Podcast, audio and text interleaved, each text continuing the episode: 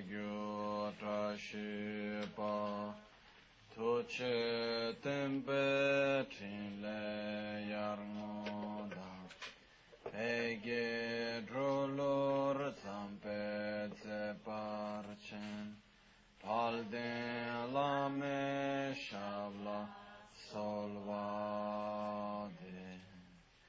Om Guru Vajradhara Sumati Munishasane Uta Vardanya Shri Bhadra Varsa Manyas Om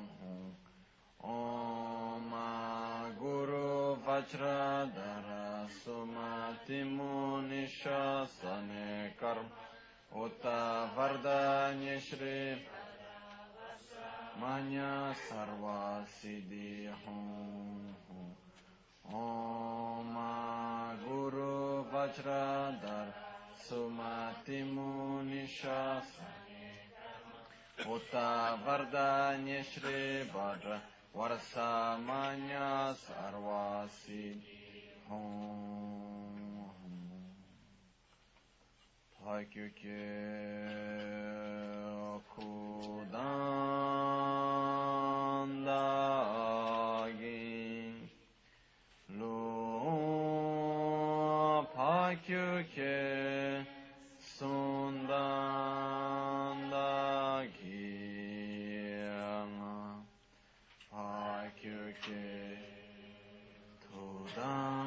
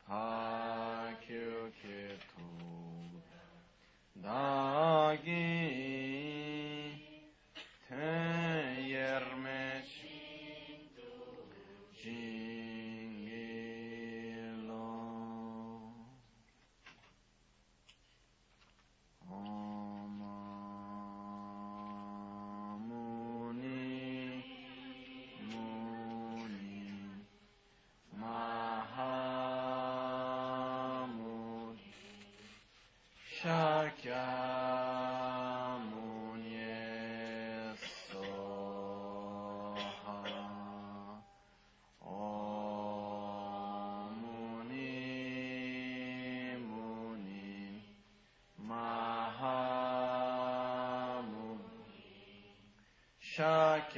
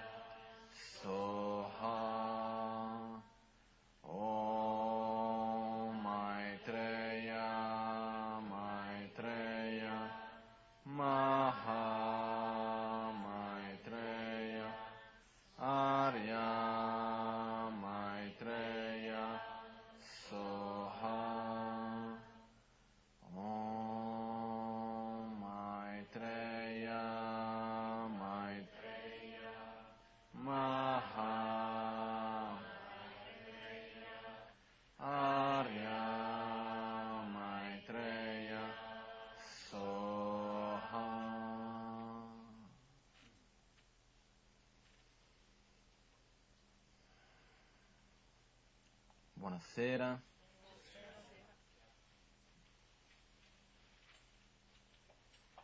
Oggi, prima della meditazione, ci sono alcuni pensieri che volevo condividere con voi,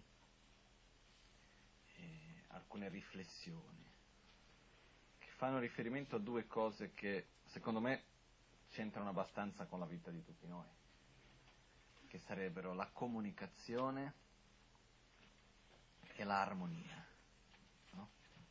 che poi sono collegati uno con l'altro ovviamente. No? Cominciamo per il primo, che spesso crea mancanza di armonia, no? che è la nostra mancanza di avere una buona comunicazione. Io è una settimana che diciamo che è sembrata abbastanza lunga visto che sono successe tante cose questa settimana tra le quali una grande difficoltà di comunicazione, parlo mia personale con una situazione in particolare, no? che mi ha fatto riflettere molto su questo. Cosa intendo dire per una comunicazione corretta, una comunicazione valida, buona, una buona comunicazione? È quando io dico qualcosa e la persona che è dall'altra parte non solo ascolta, ma percepisce ciò che io intendo dire.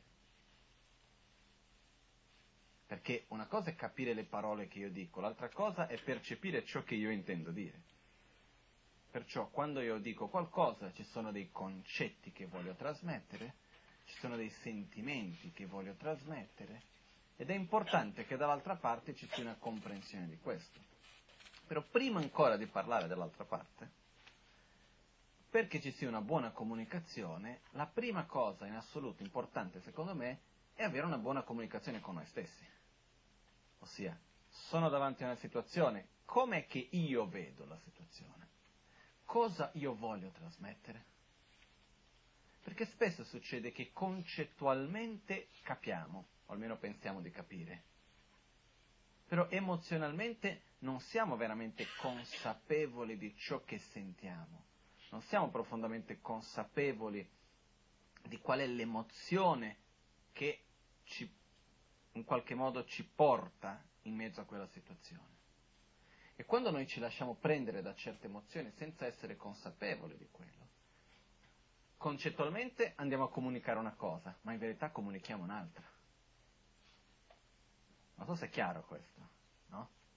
Quindi è molto importante, quando parliamo di avere una comunicazione chiara, innanzitutto che sia chiara con noi stessi.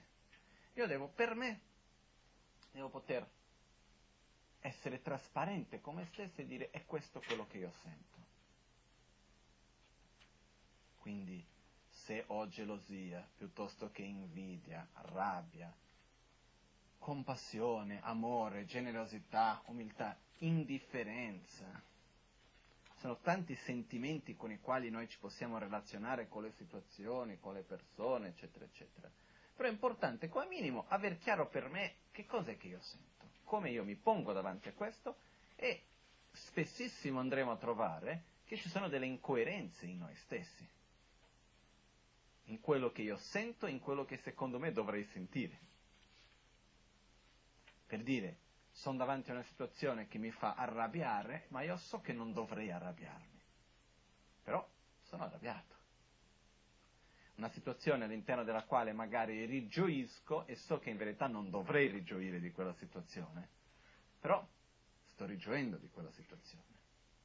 Quindi è importante avere questa trasparenza con noi stessi. Come ho detto, quando cominciamo ad avere questa trasparenza con noi stessi, vedremo che di più all'inizio, poi piano piano si può sempre diminuire questo, questa soglia, ci sono tante incoerenze. Ed è normale anche questo.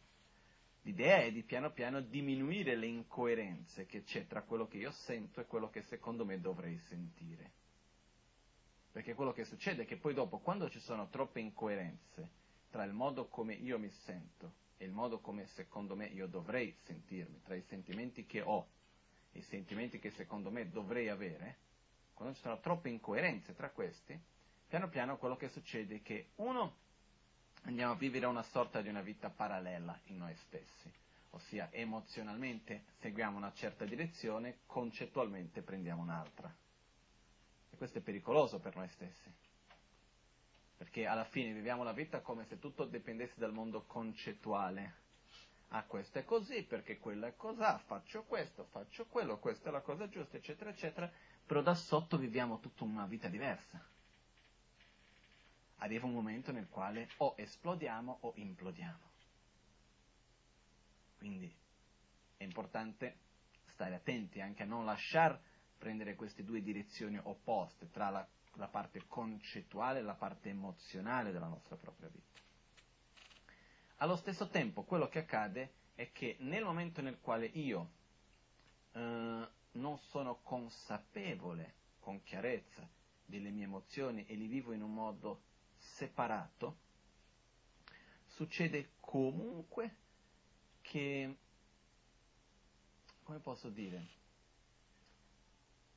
diventiamo sempre di più non solo non sinceri, manchiamo di sincerità con noi stessi, però facciamo più fatica di capire anche noi stessi cosa voglio, dove voglio andare, cosa sto facendo.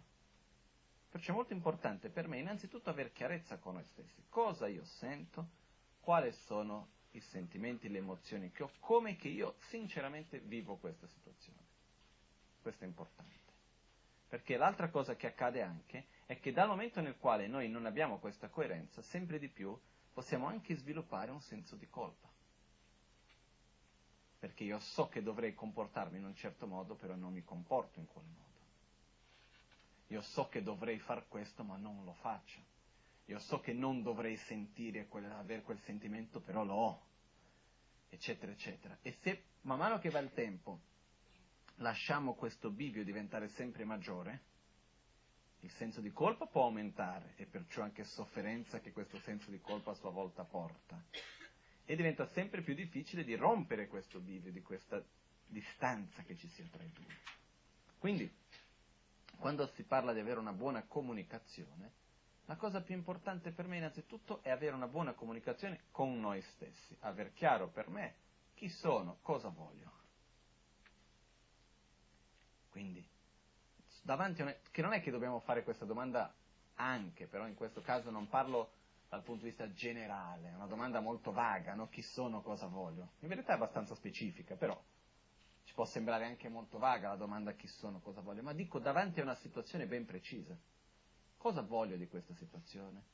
Qual è l'obiettivo che ho in questo? Come io mi pongo come persona emozionalmente? Come mi pongo davanti a questa situazione? Secondo me come dovrei pormi davanti a questa situazione. E qua c'è un altro punto importante anche, che è il fatto che noi abbiamo una capacità non piccola, ma molto grande, di direzionarci emozionalmente, di darci delle, delle linee guide. Ossia, possiamo vivere delle situazioni di stress.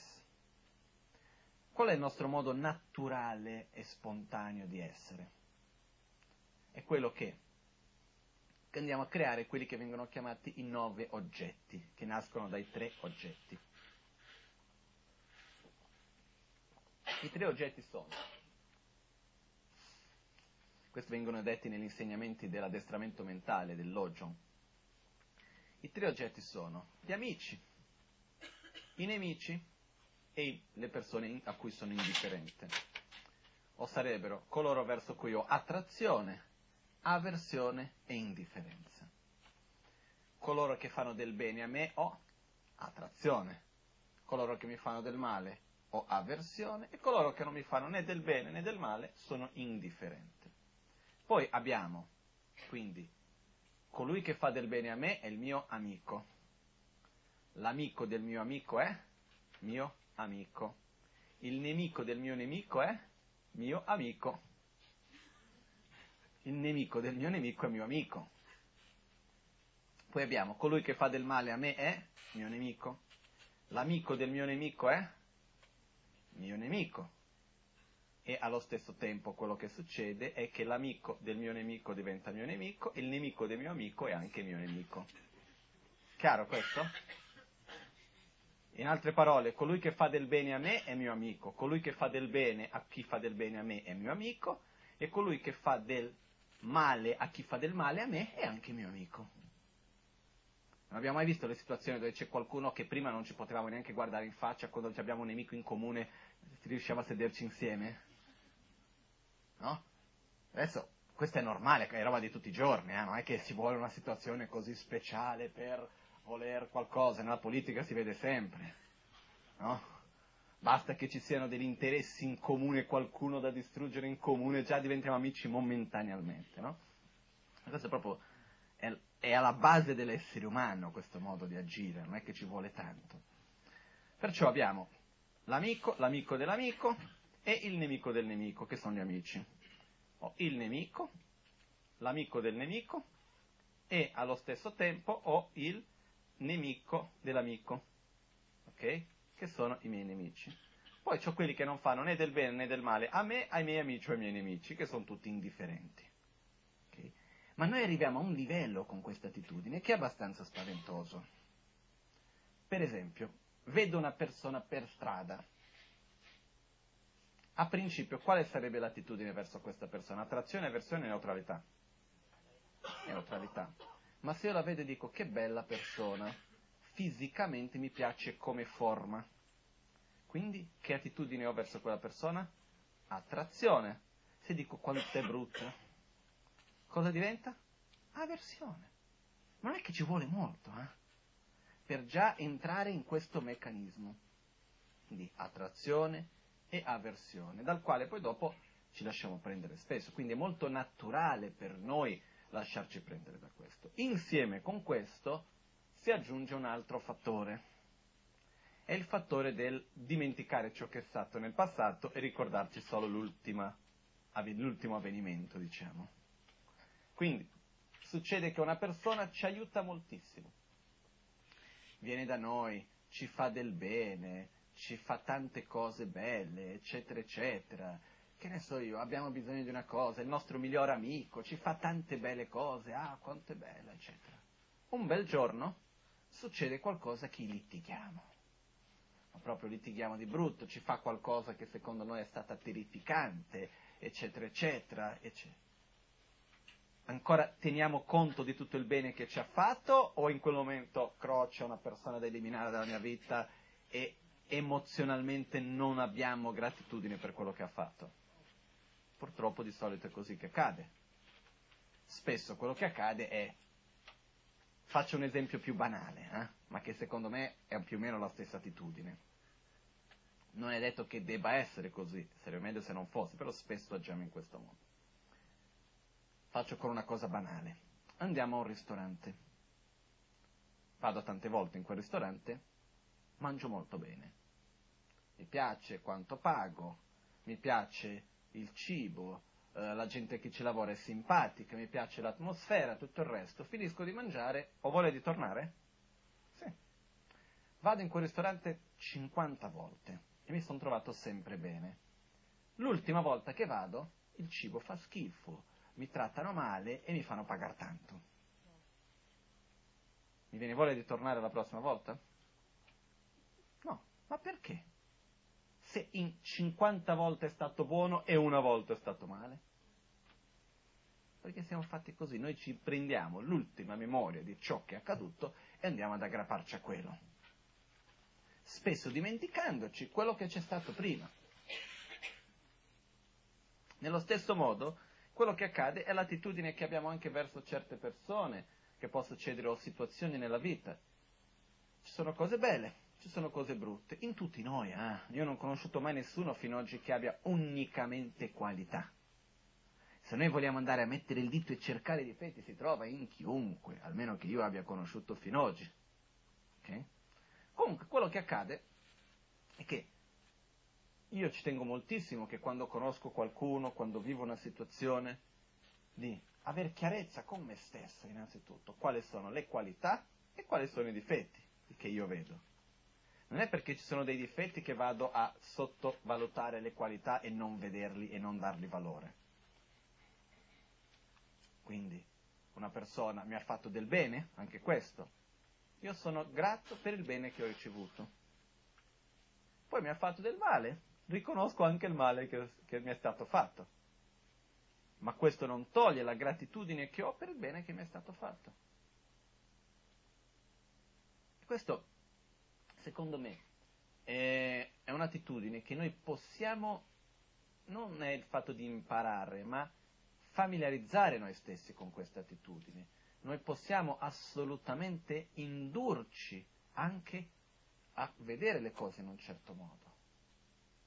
Perché come ho detto prima, il modo più naturale di essere è mi hai fatto del bene sei mio amico, mi hai fatto del male sei mio nemico. Quello è il nostro modo naturale di essere. Se noi guardiamo in giro, è basato su questo, no? Chi sono quelli che vogliamo bene? Quelli che ci hanno fatto del bene. Chi sono quelli che vogliamo male? È, è brutto dire vogliamo male, ma quelli verso cui abbiamo avversione, diciamo, quelli che ci fanno del male. Quelli che non ci hanno fatto né del bene né del male, siamo indifferenti. Questo è il modo naturale di essere. Però una cosa che possiamo fare, e che crea, almeno per me, io costantemente cerco di mettere sforzo in questa direzione, è quella di, sono davanti a una situazione, aver chiarezza che cosa è il bene che ho ricevuto, che qual è l'attitudine che secondo me è corretta, qual è l'attitudine che secondo me non è corretta, e non è perché c'è un'attitudine che secondo me non è corretta che vado a distruggere tutto il resto che è stato fatto, o viceversa non è perché c'è una qualità che vado a dire che è tutto perfetto. È importante riuscire a separare le cose, perché sennò quello che succede è che andiamo anche a creare dei conflitti interni nostri. I conflitti si vanno a creare perché? Perché una persona mi ha fatto del bene e quindi avevo un'attrazione verso quella persona, avevo dei sentimenti positivi nei suoi confronti ce li ho ancora in qualche modo quei sentimenti positivi nei suoi confronti, poi mi fa qualcosa che mi fa soffrire e quindi sviluppo un sentimento negativo nei suoi confronti, un'avversione e mi sento che sono in contraddizione con me stesso. E lì entro in un conflitto che mi porta disarmonia, mi porta a un conflitto con me stesso in quel modo. Però è importante ricordarci invece che nessuno rimarrà mai sempre uguale per sempre, no?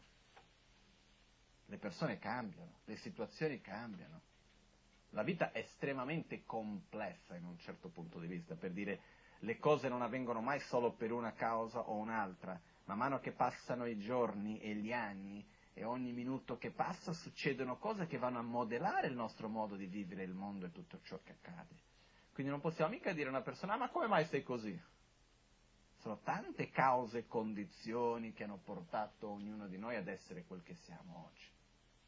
Quindi quello che accade è che quando siamo davanti a qualcuno che o prima ci ha fatto del male e oggi ci fa del bene, innanzitutto voglio solo sottolineare una cosa, quando dico qualcuno che ci fa del male o del bene, è il modo più corretto di dire è qualcuno che noi vediamo che ci faccia del male e noi vediamo che ci faccia del bene, perché anche qua è relativo. Eh? Io posso fare il meglio per aiutare qualcuno per fare del bene a qualcuno, magari posso anche aiutarlo, quella persona, ma la persona può vivere come se io le stessi facendo del male, come a me mi è già accaduto. O anche il contrario, eh? Succede che quando una persona cerca di fregare l'altro, fa qualcosa per il suo male la persona la vede ancora come quello che la sta aiutando.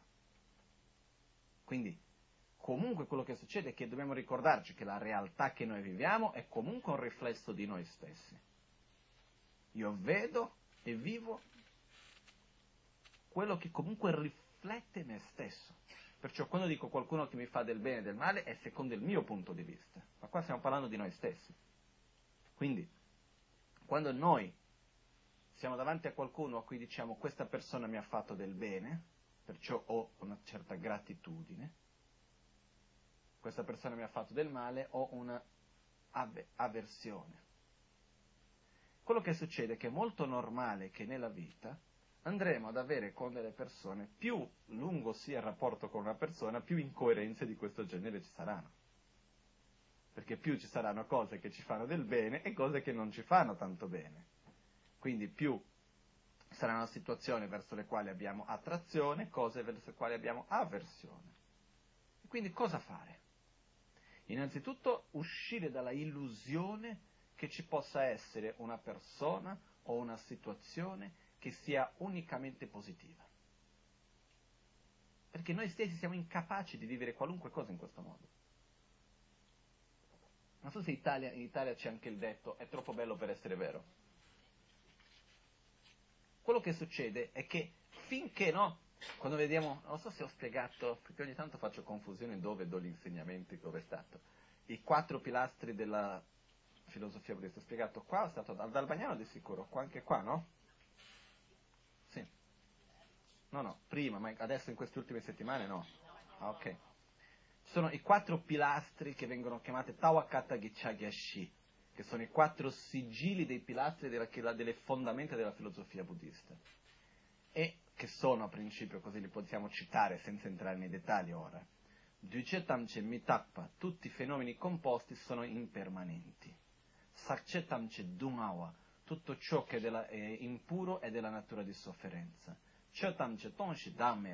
Tutti i fenomeni sono vuoti e mancano di un sé inerente. Al di là della sofferenza c'è la pace.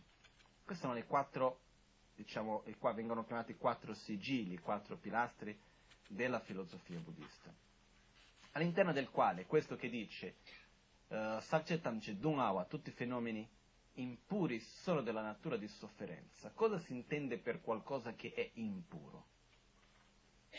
È qualcosa che io vado a inquinare con la mia ignoranza, col mio attaccamento, il mio desiderio, la mia avversione, il mio egoismo, eccetera, eccetera. Quindi dal momento nel quale io sono egoista, nel momento nel quale io abbia rabbia, gelosia, invidia, qualunque, che io venga preso da qualunque di queste emozioni, io proietto queste emozioni sul mondo che mi circonda e vado a inquinare queste cose. Quindi inquinare in che senso? Che diventano della natura di sofferenza, che vuol dire prima o poi diventeranno una causa di sofferenza stessa. Per dire, l'acqua è in sé una causa di sofferenza? No. Però dal momento che la mia acqua diventa una causa di sofferenza, diventa della natura di sofferenza, sì. Perché io quando bevo l'acqua dopo non ce l'ho più, soffro perché non ho più l'acqua. Se qualcuno si avvicina alla mia acqua e la mia acqua non la puoi avere. E così via, possiamo andare avanti con mille modi nel quale noi andiamo a, a proiettare no, i nostri desideri, la nostra avversione, il nostro egoismo sull'acqua. Così, lo, così come lo proiettiamo su tutto quello che è intorno a noi. Adesso dico questo in poche parole, senza entrare nei dettagli su questi punti. Magari prossimamente, nel prossimo corso che faremo, andremo a spiegare questi quattro punti in un modo dettagliato. Comunque, quello che accade è togliere innanzitutto quell'illusione che ci possa essere qualcuno perfetto, che ci possa essere una situazione perfetta. E magari noi diciamo, ma io questa illusione non ce l'ho. E quindi accetti quello che c'è.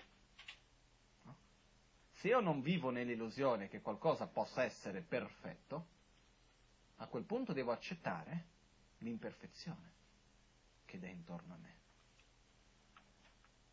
Perché se no vuol dire che io non, se io non accetto l'imperfezione vuol dire che da qualche parte io mi che, aspetto che le cose non siano in quel modo. Quindi, a questo punto, innanzitutto, accettare che il mondo non è perfetto che qualunque persona con cui andremo a relazionarci, al lavoro, in famiglia, in qualunque modo sia esse, avrà delle qualità e dei difetti. Farà delle cose che noi vivremo come una, un bene e delle cose che noi vivremo come un atto di so- una cosa che ci fa soffrire. Questo è normale. Però è importante in tutto questo, con questa consapevolezza, non generalizzare le persone sulla base di poche azioni io devo aver chiaro. Io posso avere qualcuno che per dire è una persona che sa cucinare bene ma non sa guidare. Posso avere uno che avere chiarezza sulle cose. Guarda, su questa, quella, quella cosa questa persona è brava, ha un'attitudine che a me piace, mi ha fatto del bene. Su quella, quella, quell'altra invece no. In questo modo anche per noi stessi si va a creare più chiarezza. Perché se no è veramente pericoloso, che veramente ci vuole poco, per dimenticare ciò che è stato fatto.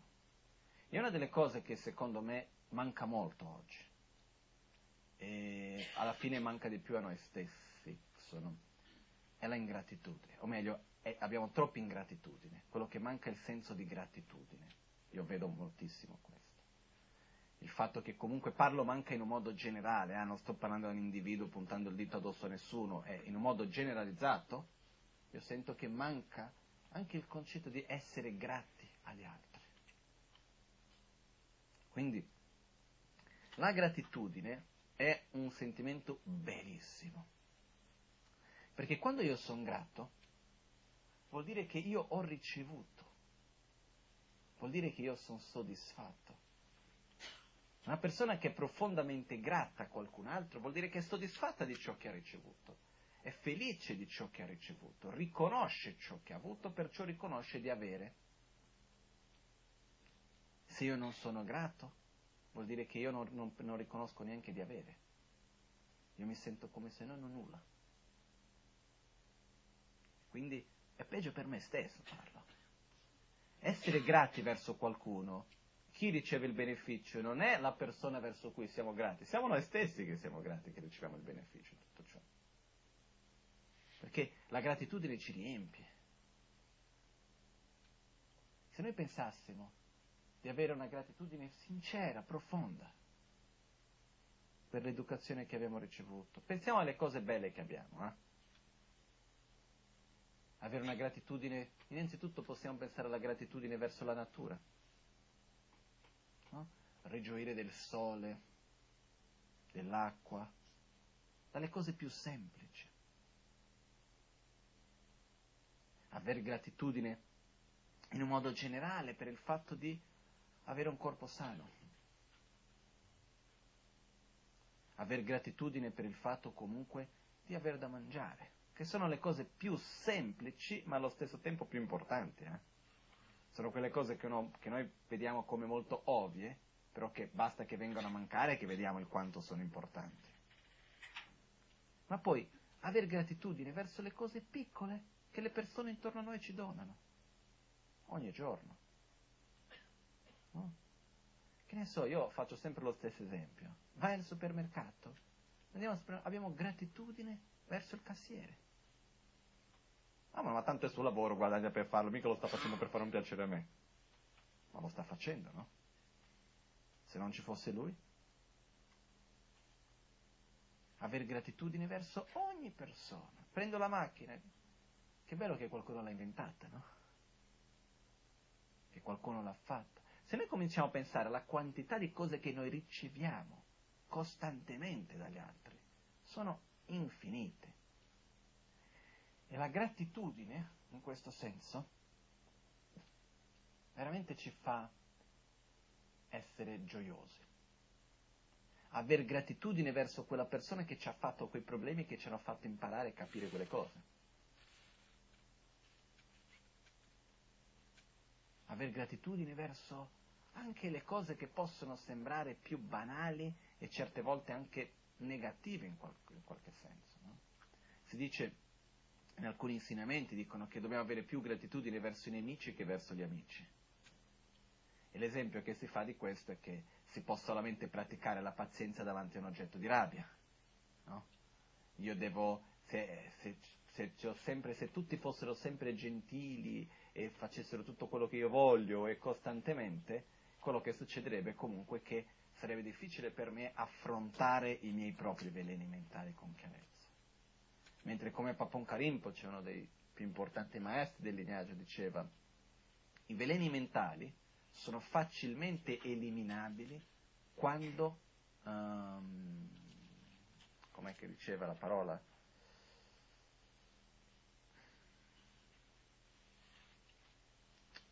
Quando sono evidenti, sarebbero quando vengono fuori, quando sorgono, ossia come faceva l'esempio che nello stesso modo che un veleno che si trova nel sangue è facilmente eliminabile quando viene fuori nella forma di un'infezione nella pelle. A quel punto la posso togliere, ma se il veleno è nel sangue è molto più difficile di toglierlo.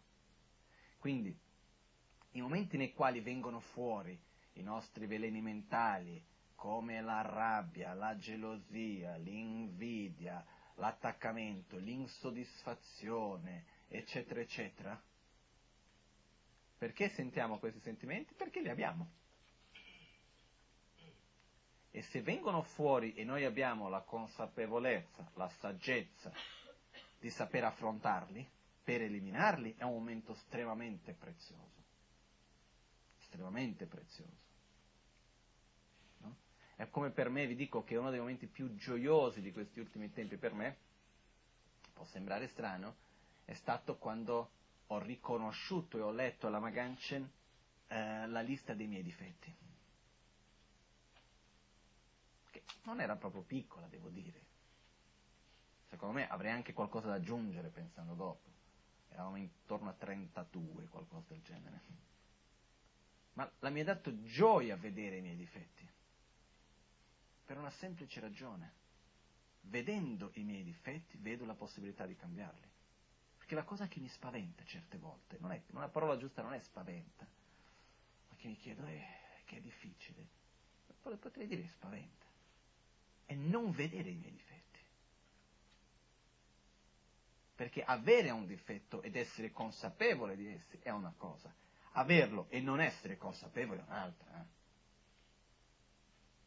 Molto meglio essere consapevole perché dal momento che sono consapevole posso scegliere di fare qualcosa per cambiare. Se non sono consapevole, riuscire a cambiarlo ci vuole tanto. Eh?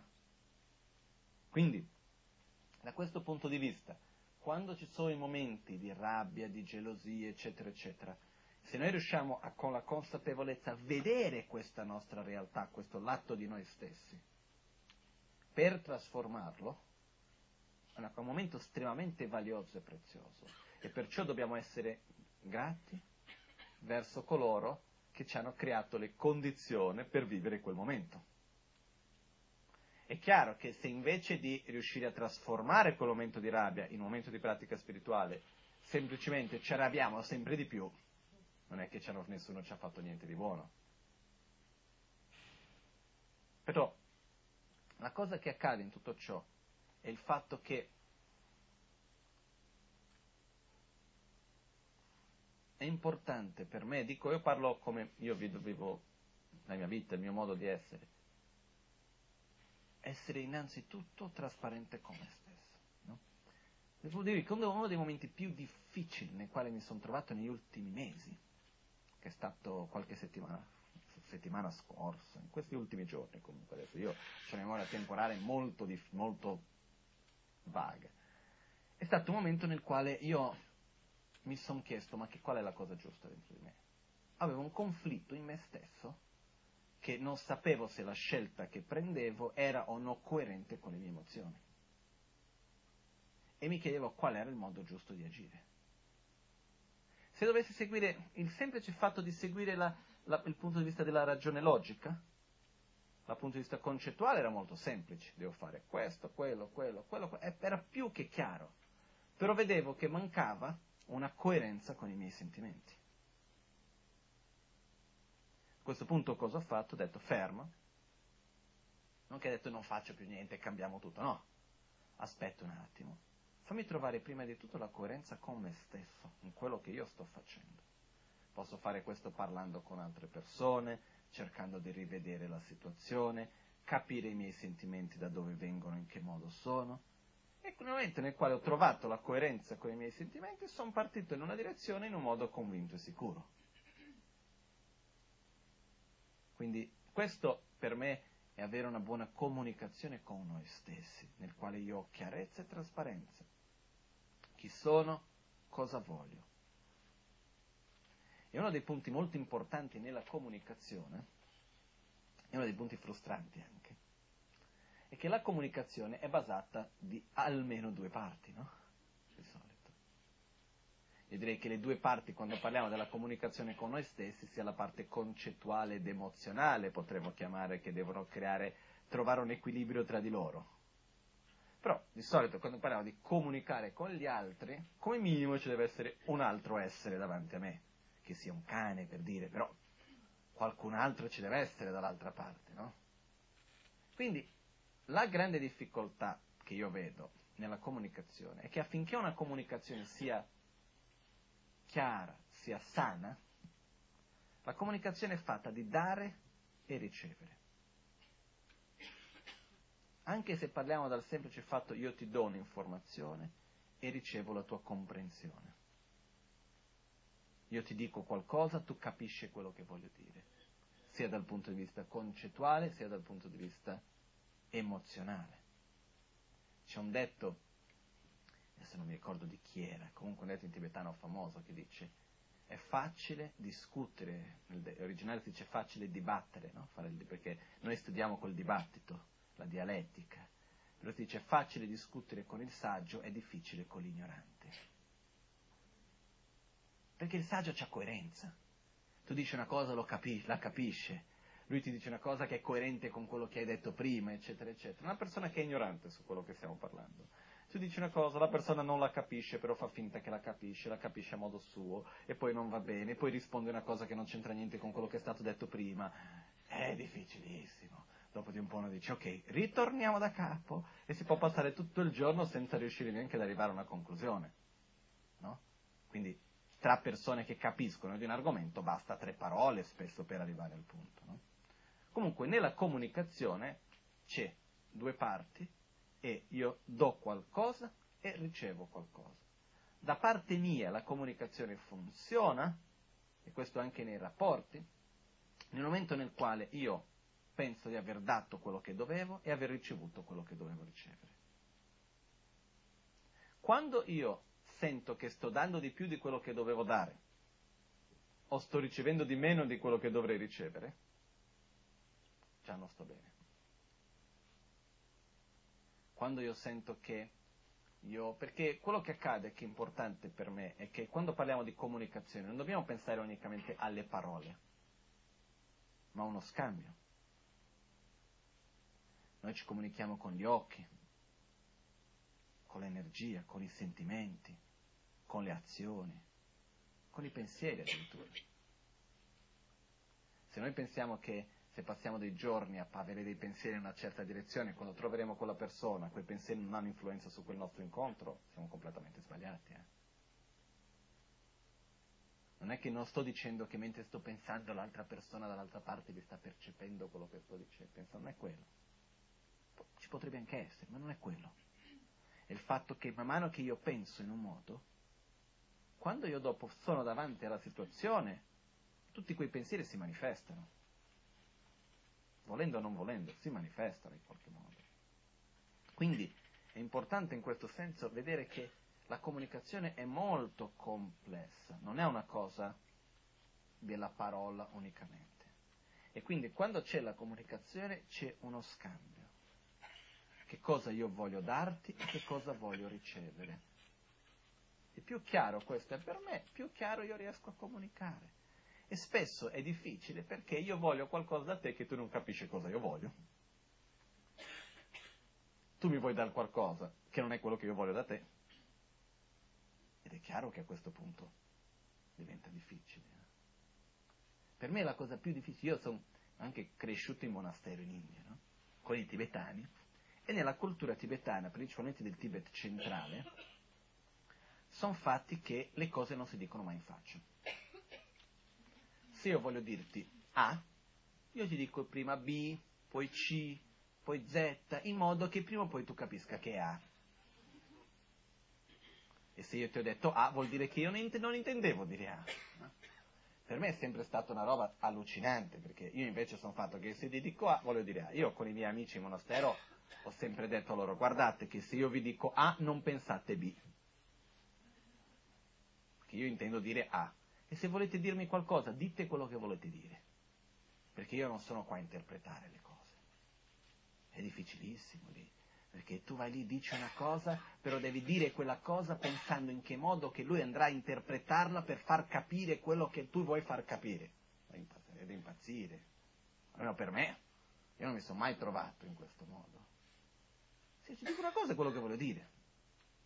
Invece spesso No? Io so, sono una persona che non sono bravo a avere secondi fini. Se dico una cosa è quello che va a dire, punto, finisco lì. Invece c'è, c'è, c'è, tutto questo gioco che io ti dico questo perché in verità ti vorrei arrivare in quell'altro, no? Eh, è come una volta una persona che aveva una situazione, c'era una casa, e questa casa era, questa persona aveva più posti dove vivere e sempre si lamentava che non aveva la casa la, nella quale stava veramente bene. E diceva però quella casa lì era quella dove si trovava bene, si sentiva veramente la sua casa e stava bene in quella casa, ma che non si poteva, però ogni volta che la vedevo si stava a lamentare che non poteva trasferirsi in quella casa perché non era finito questo, non era finito quell'altro, il parquet non andava bene, quella cosa non c'era, era sempre una ragione l'altra, finché un giorno siamo visti e ho detto, ma guardi, ah no, vorrei trasferire, ma manca questo, ho detto, ti aiuto io, dai, andiamo lì, ti porto, non, non, non ce la faccio più a sentire, che non l'ho detto in questo modo, ho detto, ti aiuto io, andiamo, facciamo, andiamo lì, prendiamo le cose, portiamo, ti aiuto, facciamo, eccetera, eccetera. Saputo il giorno dopo che questa persona si è lamentata, per dire ma che interesse ha Michel che io cambi casa? Cosa vuole? Ma lui vuole venire lì, ha qualche interesse in quella casa, qualcosa del Mi sono detto, ah. semplicemente ho cercato di essere gentile per aiutare, tutto lì.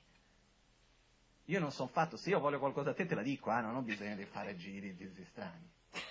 Però questo è per dire come io non giudico questo in un modo negativo, però è il modo che ognuno di noi ha di fare.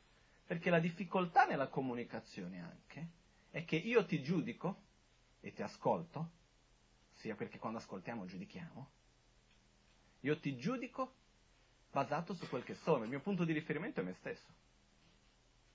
Quindi se io sono una persona che non sono diretto, io giudico gli altri come se così fossero, io ascolto gli altri in quel modo lì. Se io sono una persona che sono diretto, come il mio caso, io sento gli altri come se fossero diretti. Ah, ma lui mi ha detto questo. Sì, ma non intendeva dire quello, è che mi dicessi diretto, non lo direi io. Però in verità l'altra persona è diversa. E quindi io credo una cosa che in verità che è impossibile avere una comunicazione perfetta, a prescindere di tutto una comunicazione perfetta nella quale io dico A e tu percepisci A non c'è. Anche perché io capisco A in un modo, tu lo capisci in un altro. Io ho un'intenzione, in altre parole, qualunque momento noi possiamo dire qualcosa a un'altra persona, l'altra persona non la percepirà mai così come lo vediamo noi. Anche perché parole non sono altri che concetti, sono suoni che vanno a raggruppare concetti e i concetti che io vado a dare a quel suono il concetto che lo vai a dare a te sono diversi. Quindi da qua possiamo vedere la difficoltà che c'è nella comunicazione. Per questo, la prima cosa è per avere una comunicazione chiara, me, è innanzitutto averla chiara con noi stessi. Una volta che io ho la comunicazione chiara con me stesso, cosa voglio, eccetera, eccetera, a quel punto io credo che la miglior via è quella di essere sempre trasparenti e fe- risoluti, nel senso che questo è quel che sono, questo è quel che penso, però aperti a cambiare. Eh? Perché se io penso in un modo e sono sicuro di quello, ma qualcuno mi fa vedere che è sbagliato, ho sbagliato, punto. C'è avanti. Non c'è nulla di male in vedere che il mio modo di vedere era sbagliato e sono aperto completamente a qualunque cambiamento di punti di vista, su qualunque cosa, basta che mi fate vedere il contrario. Però è importante in questo caso questa coerenza con noi stessi. E, ehm, e nel momento nel quale io sono consapevole che quello che io dico non sarà quello che l'altro ascolta, e quello che io ascolto non è quello che mi è stato detto, e non sarà mai. Ma te l'ho detto in venti modi, non l'hai ancora capito? Sì, e non lo capirò mai. Perché non sarà mai uguale. No? Una cosa che mi fa troppo ridere. Certe volte è, un, è una risata un po' disperata, però mi fa ridere come atteggiamento. È quando, si, quando io sento dire, ma quella persona non può fare così. E che la impedisce? tu hai i mezzi per farla smettere? Tipo, non può pensare quello, dovrebbe pensare quell'altro. Sì, vuoi che faccio io la lista di quello che secondo me la gente non dovrebbe fare? No? Basta, Buddha ha già, ha già detto molto semplicemente, non dovremmo essere egoistici, non avere rabbia, avversione, attaccamento, invidia. Sai, per risolvere i problemi del mondo ci vuole poco, eh? non ci vogliono mille problemi, governi e cose, trattati.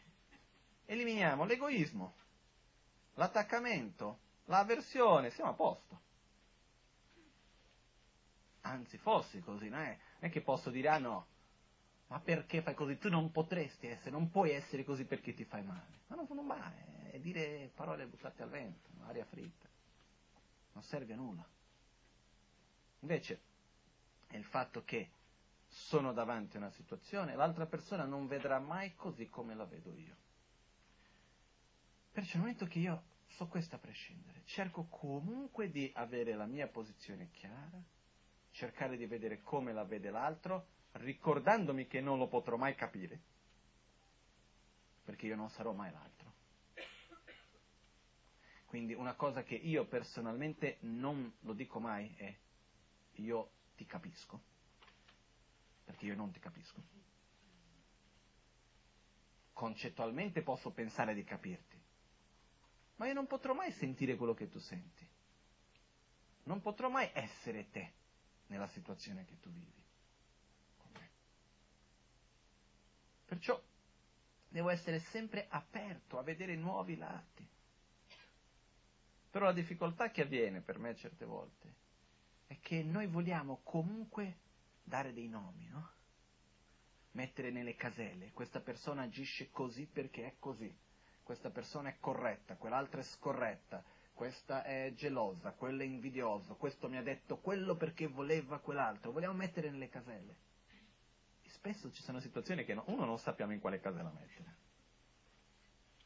Due, non siamo capaci neanche veramente di mettere in un modo o in un altro, e poi ci sono situazioni che non vanno solo in una casella, vanno in più caselle.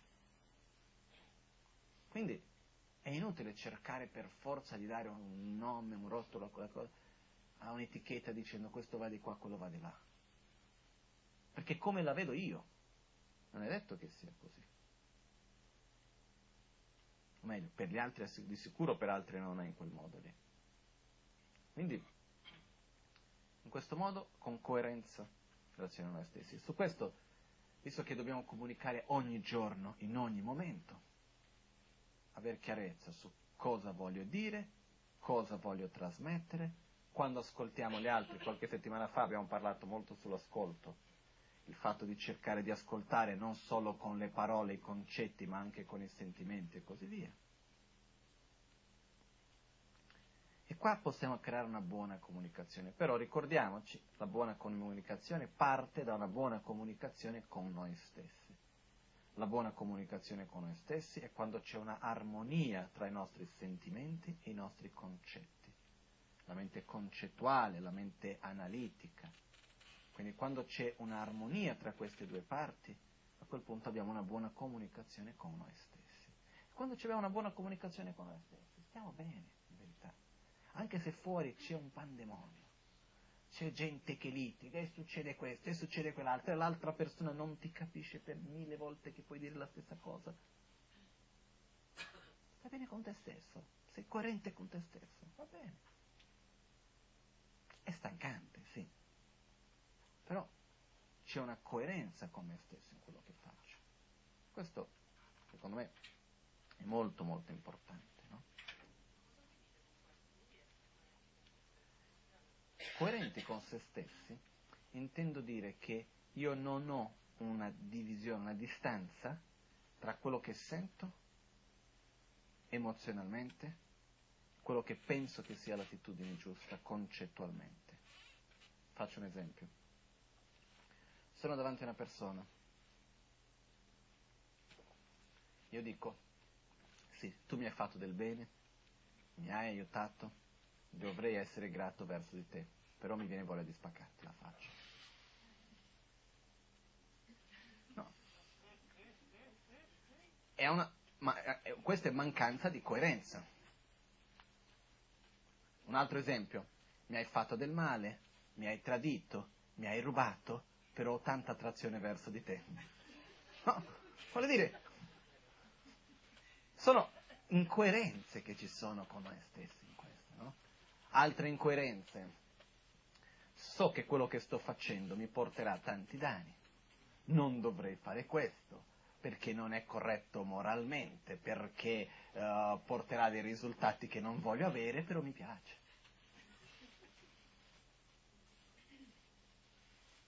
Quindi, più sono incoerente con me stesso, più difficile diventa la vita per me. Più coerente sono con me stesso, più è come le radici diventano più, più forti nella terra, sono più stabili, più difficilmente qualcosa mi può buttare giù, non ho, non ho paura delle situazioni, non ho paura di far vedere la mia faccia. Perché quando sono incoerente con me stesso, alla fine finisco anche ad essere incoerente con gli altri. Ho paura di far vedere chi sono. Perché magari c'è una parte di me che non voglio far vedere. Perché quando sono incoerente dico una cosa ma sento un'altra. Faccio una cosa ma sento un'altra. Quindi è importante, ed è chiaro che delle incoerenze ci sono. E finché non, non arriviamo a un certo sviluppo spirituale ci saranno. Ma non è perché ci sono ci saranno che ci devono sempre essere. E che non dobbiamo fare qualcosa per diminuirle ed eliminarle. Ok? Bene. Con questo arriviamo al secondo punto. Quando siamo incoerenti con noi stessi, creiamo conflitti. Conflitti con noi e conflitti con gli altri. Un conflitto è quando ci sono due punti in contrasto, no? Semplice, sono cose ovvie, non è che sto qua dicendo nulla di nuovo. Però quello che accade è che io sono in conflitto quando automaticamente ci sono due punti che non vanno d'accordo, che sono contrastanti. E cosa succede quando ci sono due punti che sono contrastanti in me stesso? Sia lo stile di vita che porto e quello che io credo che sia il modo giusto di vivere, sia la vita che faccio e i sentimenti che ho. Io vivo in conflitto e perciò mi manco di armonia. Per me l'armonia vuol dire l'equilibrio. No? È come una cosa che c'era un gioco che mi piaceva fare tantissimo da ragazzino, che era prendere due forchette, metterle insieme così, una nell'altra, in mezzo alle forchette metti uno stuzzicadente, poi prendi un altro stuzzicadente e lo vai a mettere sulla punta di quell'altro, rimane perfettamente equilibrato, punta su punta. È bellissimo. Poi io mettevo facevo questo, quindi sei forchette messe insieme, facevo intorno a un unico stuzzicadente che tenivo tutti tenuti da quella puntina. Ma è semplicissimo, è una cosa che non ci vuole nulla ed è bellissimo vedere quell'equilibrio, perché basta poco perché cada. Nell'armonia ci vuole equilibrio tra le parti, che è estremamente delicato, basta poco perché una cosa non ci sia più. Basta che ci sia un po' di conflitto affinché ci sia conflitto. Basta che una cosa non sia più coerente affinché ci sia incoerenza. È chiaro che ci possono essere delle stazioni che sono in bilico, no? Non, non, non, è ancora accaduto, però va un po' di qua, va un po' di là, non è proprio fermo, stabile. E per questo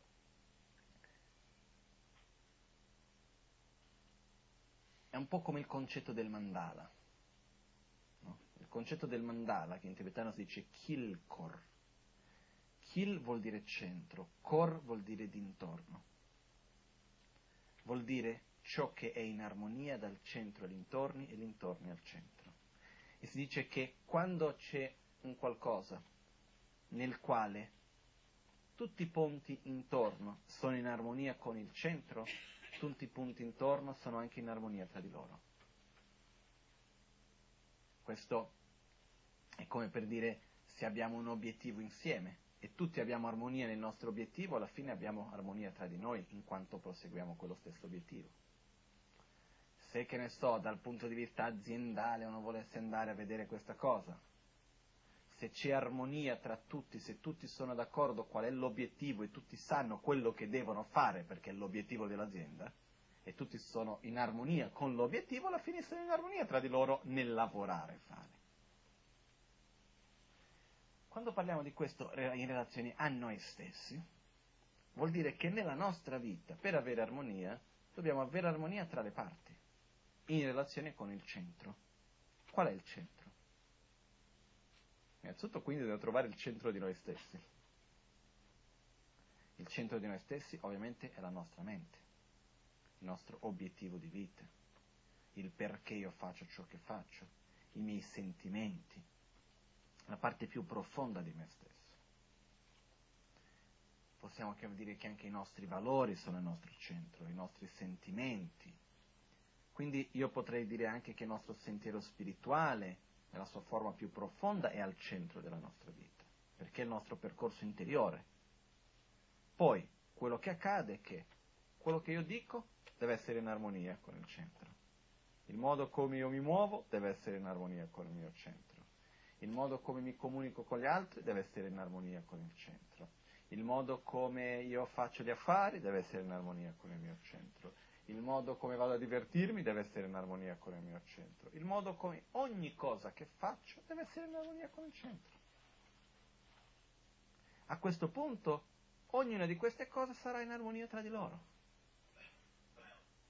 La cosa più bella di questo, che io ho visto situazioni nella quale, anche se le due parti sono completamente diverse tra di loro, e fuori da quel contesto non avrebbero nessuna armonia tra di loro, nel momento nel quale le due parti sono in armonia con il centro, hanno armonia tra di loro.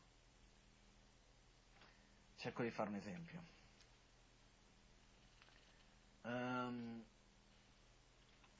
un centro di Dharma come qua al Kumpen. Okay.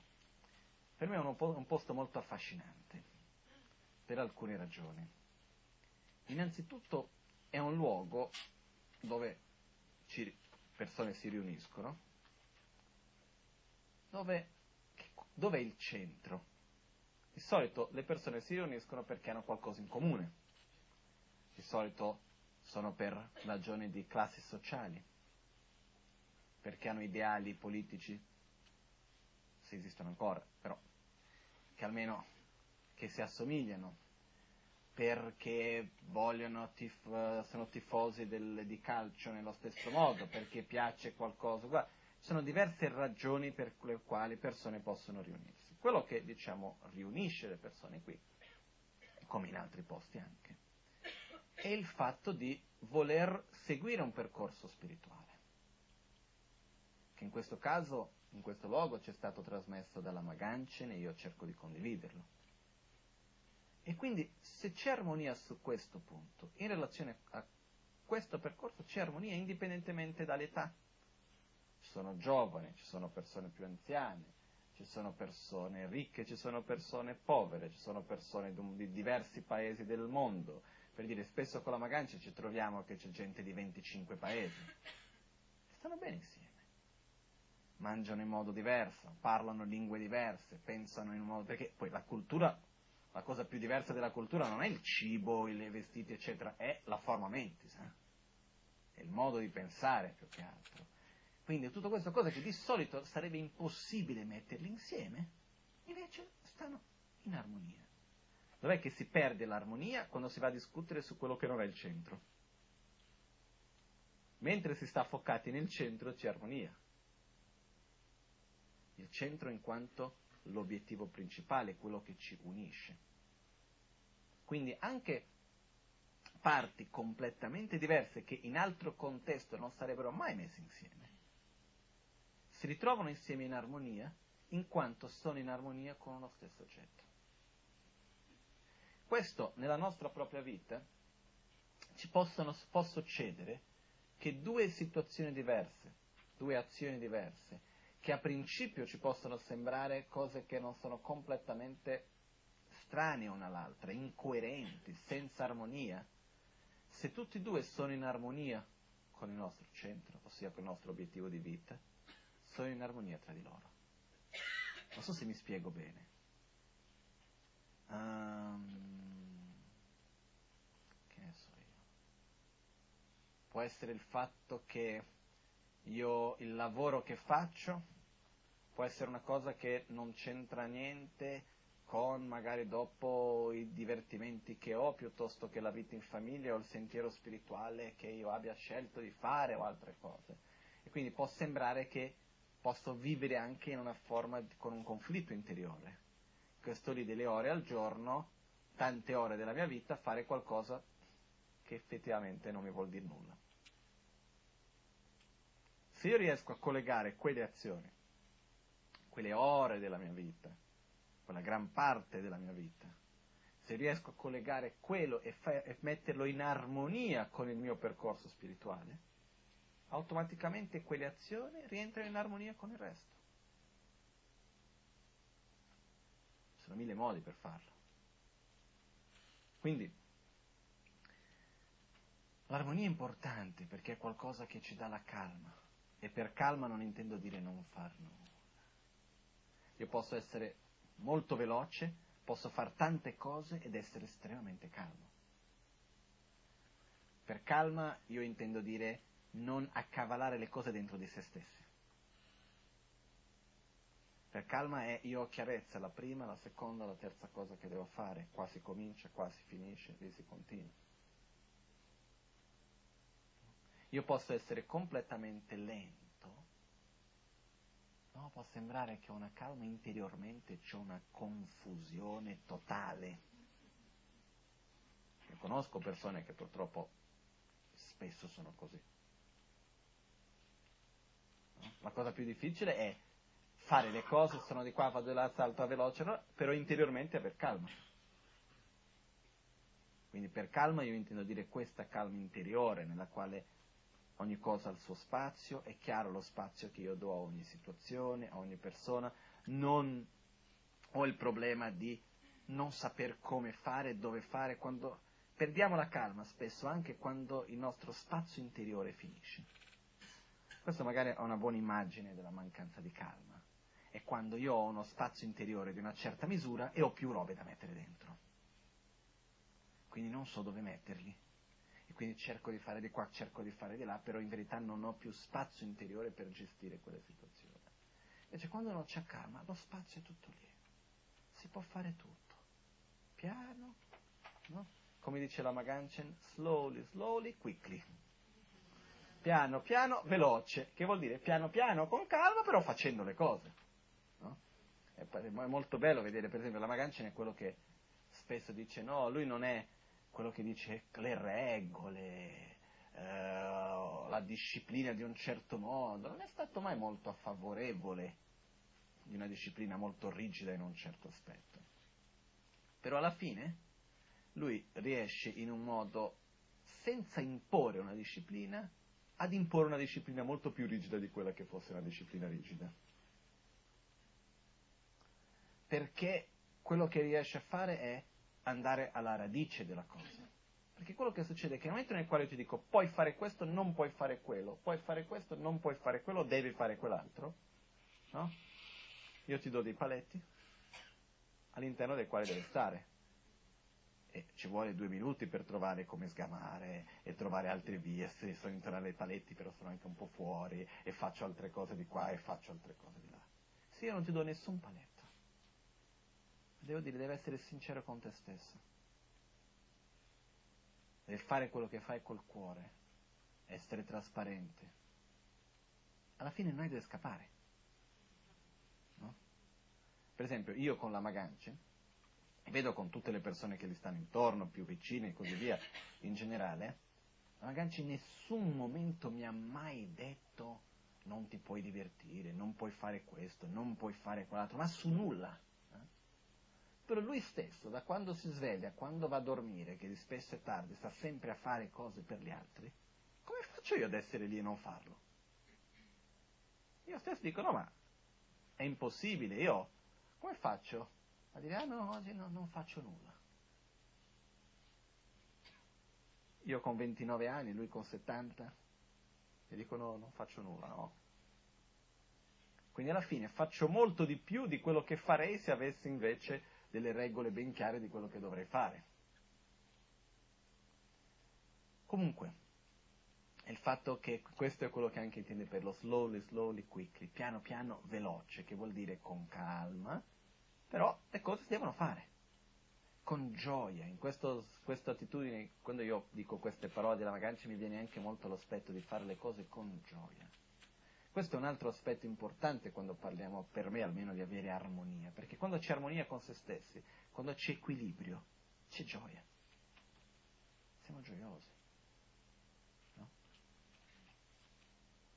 Io, qualcuno vi può dire che sono strano, che c'è qualcosa che non va, però in questi ultimi giorni ho vissuto delle situazioni abbastanza noiose, potremmo chiamare, per, per, per definirle in un modo semplice, facile. abbastanza noiose, un po' pesanti, minacciose, se vogliamo andare in altre parole, e cose di questo genere. E sono piena di gioia, sono felice. Adesso se mi chiedete il perché specificamente non lo saprei neanche dire, no? Ma sono felice innanzitutto di essere coerente con me stesso, di riuscire a sapere quello che voglio, di riuscire a mantenere il mio centro davanti al, come si può dire, alla tempesta che possa esserci intorno a me. Questo è importante, perché la tempesta è come quando c'è un uragano l'uragano arriva, a un certo punto tu sei nel centro dell'uragano e c'è la quiete, no? Sembra che non ci sia più nulla. Appena ti rilassi un po', ritorna l'uragano. E la vita è così. La tempesta intorno a noi ci sarà sempre, problemi, è quello che dice, quello che fa, e poi a oggi sembra che sia finito tutto, poi riprendi un'altra cosa. Se noi riusciamo a rimanere stabili, in mezzo alla tempesta, siamo stabili sempre. Questo mi, ci dà gioia, perché comunque vuol dire che la strada che vogliamo seguire stiamo seguendo indipendentemente di ciò che accade. È chiaro che non è così ovvio tutto questo, è frutto comunque di un risultato di sforzo e dedicazione, però dobbiamo avere come obiettivo essere stabili con me stesso, indipendentemente di ciò che accade. E un'ultima cosa su questo, che è una cosa che io faccio per me stesso e mi ha sempre aiutato molto. Quando c'è una situazione difficile, e credo che magari nella vita di qualcuno potrà succedere, quello che succede è, di solito ci troviamo davanti alla situazione e spesso si va in panico. No? E cosa faccio adesso? E come devo fare? E guarda di qua e guarda di là. Io spesso vedo gente che arriva che non sa bene. Io ho un'attitudine per me, che mi ha sempre aiutato è quella di, davanti alla situazione, mi chiedo, pe- na- nella peggiore delle situazioni, nel peggior caso, cosa può succedere? Proprio che vada tutto male, male, male, male. Cosa può succedere? Mica così tanto male. Potrei vivere con quella situazione? riuscirei comunque a portare avanti la vita e fare altre cose, eccetera, eccetera, sì. È chiaro che ci sono certe situazioni che sono molto male. Però la maggioranza delle cose per la quale andiamo lì e perdiamo la testa e facciamo mille storie, eccetera, eccetera, spesso non sono neanche quelle. Non arrivano a quel punto di pericolo e ansia nella quale noi ci mettiamo spesso. Invece è quello di dire, nei peggiori dei casi, com'è? Così, ok, quindi non c'è devo curare, devo fare tutto quello che posso per risolvere i problemi, però allo stesso tempo devo mantenere la mia calma, cura- curare me stesso. Perché più sono ansioso, più sono preoccupato, più sono le probabilità che vada male. Invece l'importanza di avere come si può dire, un'armonia con noi stessi in tutto questo. Perché se io devo far dipendere il mio centro, la mia armonia deve dipendere dall'armonia esterna, siamo fregati, eh? Se la nostra stabilità deve dipendere dalla stabilità del mondo che ci circonda, possiamo aspettare, ma tanto.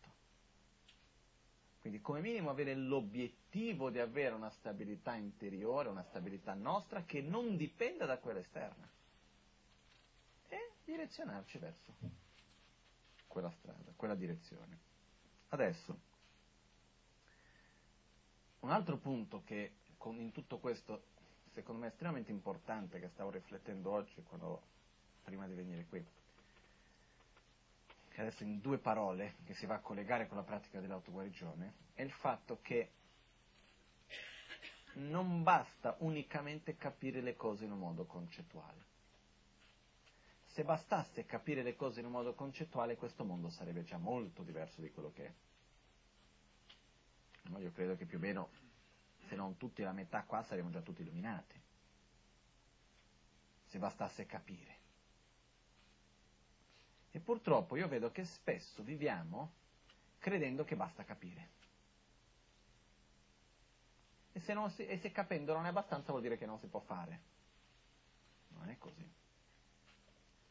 Per capire c'è un certo processo ed è anche importante capire le cose. Io sono molto sicuro dell'importanza della conoscenza, di, della comprensione anche concettuale, intellettuale delle cose. Però non è abbastanza. Ci sono tante cose che possiamo capire concettualmente, però dobbiamo fare con che quel concetto venga giù al cuore, dobbiamo sentirlo, non solo capirlo. E qua ci vuole più tempo. I tempi della testa e del cuore sono diversi, non sono gli stessi.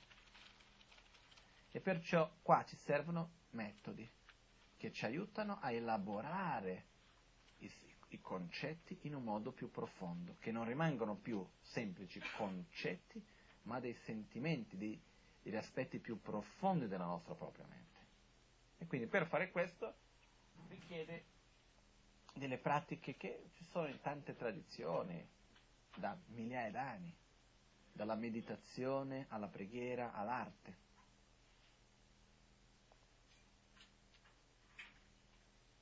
Sono delle cose che vengono fatte in un modo non concettuale, ma che, vanno, che sono direzionate per sviluppare un certo aspetto di noi stessi.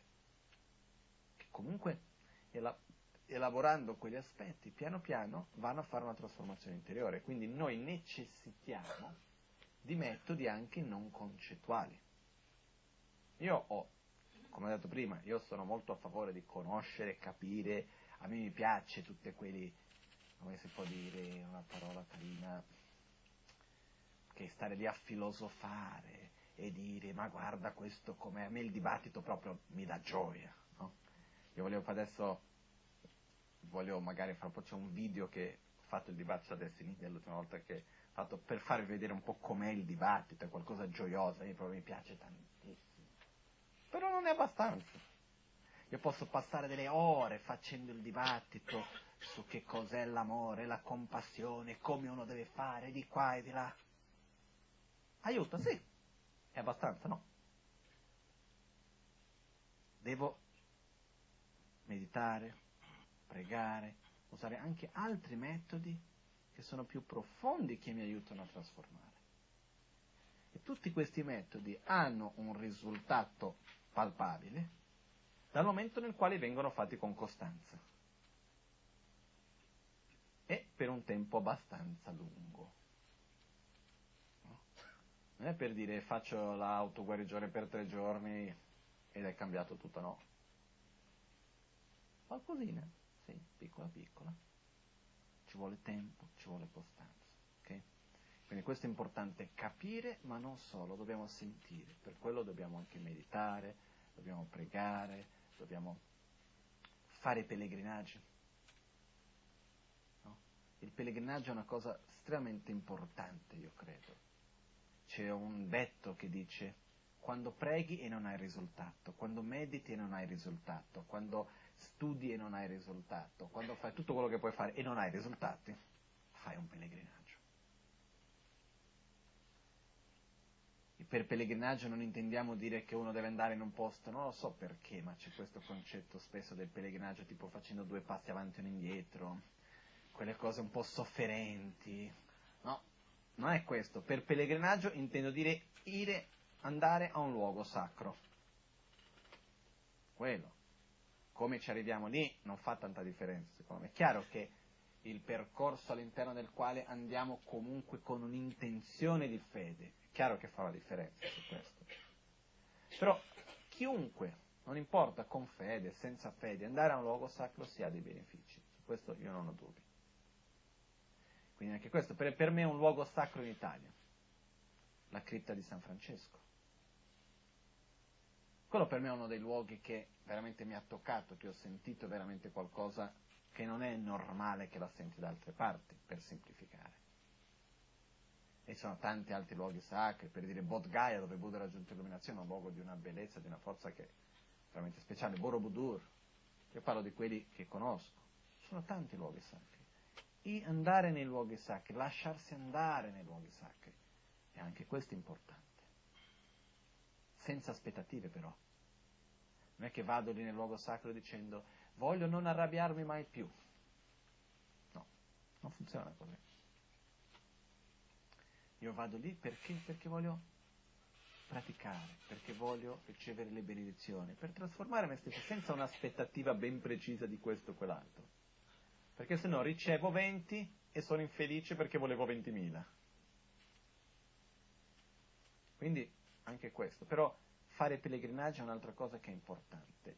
E un'ultima cosa in questo, poi smetto di parlare,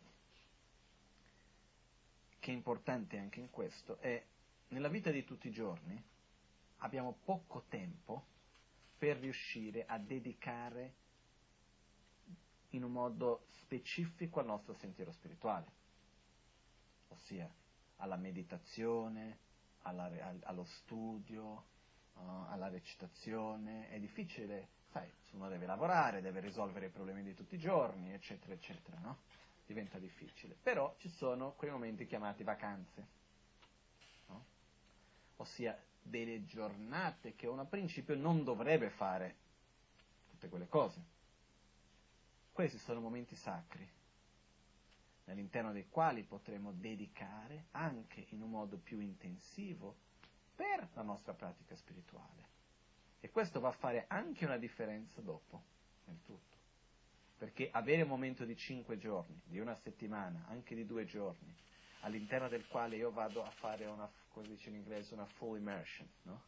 Vado a buttare all'interno di quella pratica di meditazione. Dopo, quando nella vita di tutti i giorni vado a farla per mezz'ora, è più profonda di quando io la facevo prima.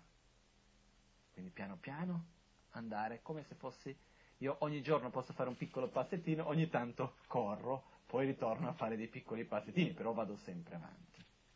Quindi anche questo è importante. Okay? Quindi possiamo organizzare la nostra vita come vogliamo, però cerchiamo di farlo in un modo per poter usare i tempi e le risorse nel miglior modo possibile. Okay? Adesso facciamo la pratica dell'autoguarigione. All'alba o al tramonto, di notte o durante il giorno, possano i tre gioielli concederci le loro benedizioni, possano aiutarci ad ottenere tutte le benedizioni e cospargere il sentiero della nostra con molti segni di buon auspicio.